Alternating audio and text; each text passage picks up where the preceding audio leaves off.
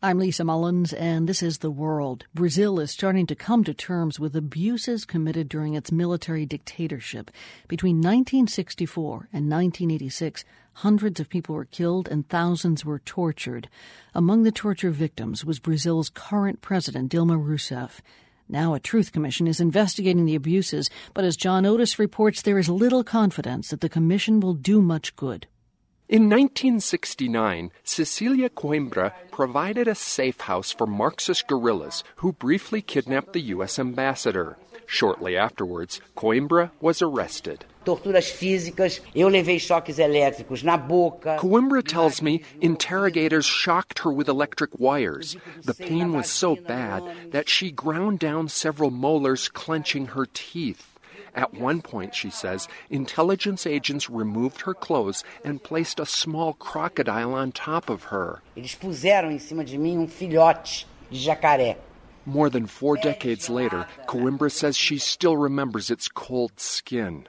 Brazil is a world economic power, but the country lags far behind its neighbors when it comes to examining its dark past. In Argentina, Chile, and Uruguay, hundreds of military officers have been convicted of human rights abuses that occurred during their so-called dirty wars. By contrast, not a single Brazilian military officer has ever been charged for torture or assassinations. They're protected by a nineteen seventy-nine amnesty law. Luiz Eduardo Merlino. But legal and political pressure is mounting. Relatives of victims have taken to the streets to demand justice. In March, a huge protest broke out in front of the military club in Rio de Janeiro when retired officers gathered to celebrate the nineteen sixty-four coup that ushered in the dictatorship. The Inter-American Commission on Human Rights recently ruled that Brazil's amnesty law doesn't apply in cases of gross human rights violations. Brazil has not complied with the ruling, but President Dilma Rousseff has taken a half step forward. Last year, she announced the formation of a truth commission. It was an emotional moment because Rousseff is a former Marxist guerrilla who was captured and tortured by the military in nineteen seventy. Rousseff said, "Brazil deserves the truth. The new generations deserve the truth.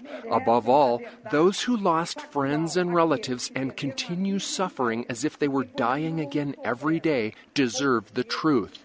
The Truth Commission began work in June, but its seven members have just two years to investigate decades of human rights violations by both the military and Brazil's now-defunct guerrilla groups. What's more, there won't be any legal consequences because the amnesty remains in place. There won't even be public hearings that might have allowed torturers to come clean about their abuses. Victims like Coimbra now say the Truth Commission is just a sham designed to polish Brazil's image abroad. Vitoria Gavois heads Torture Never Again, a group that lobbies on behalf of torture victims. She says President Rousseff would have preferred a stronger Truth Commission, but Gavois believes the president bowed to pressure from Brazil's still powerful military. Our former companions in the armed resistance are now making deals with the military and the oligarchs of Brazil. Without the Inter-American Court ruling, there would be no Truth Commission in Brazil. Even so, some military officers still see the Truth Commission as a threat.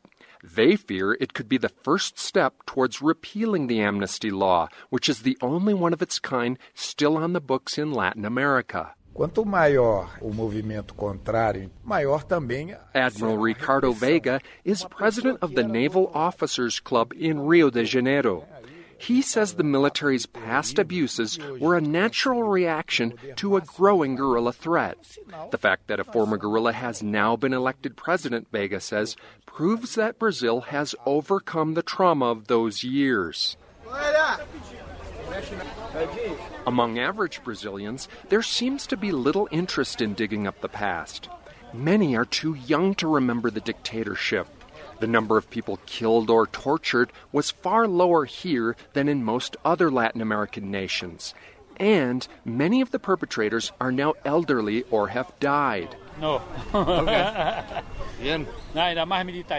At this outdoor market in Rio, a man selling pumpkins tells me he's never even heard of the Truth Commission.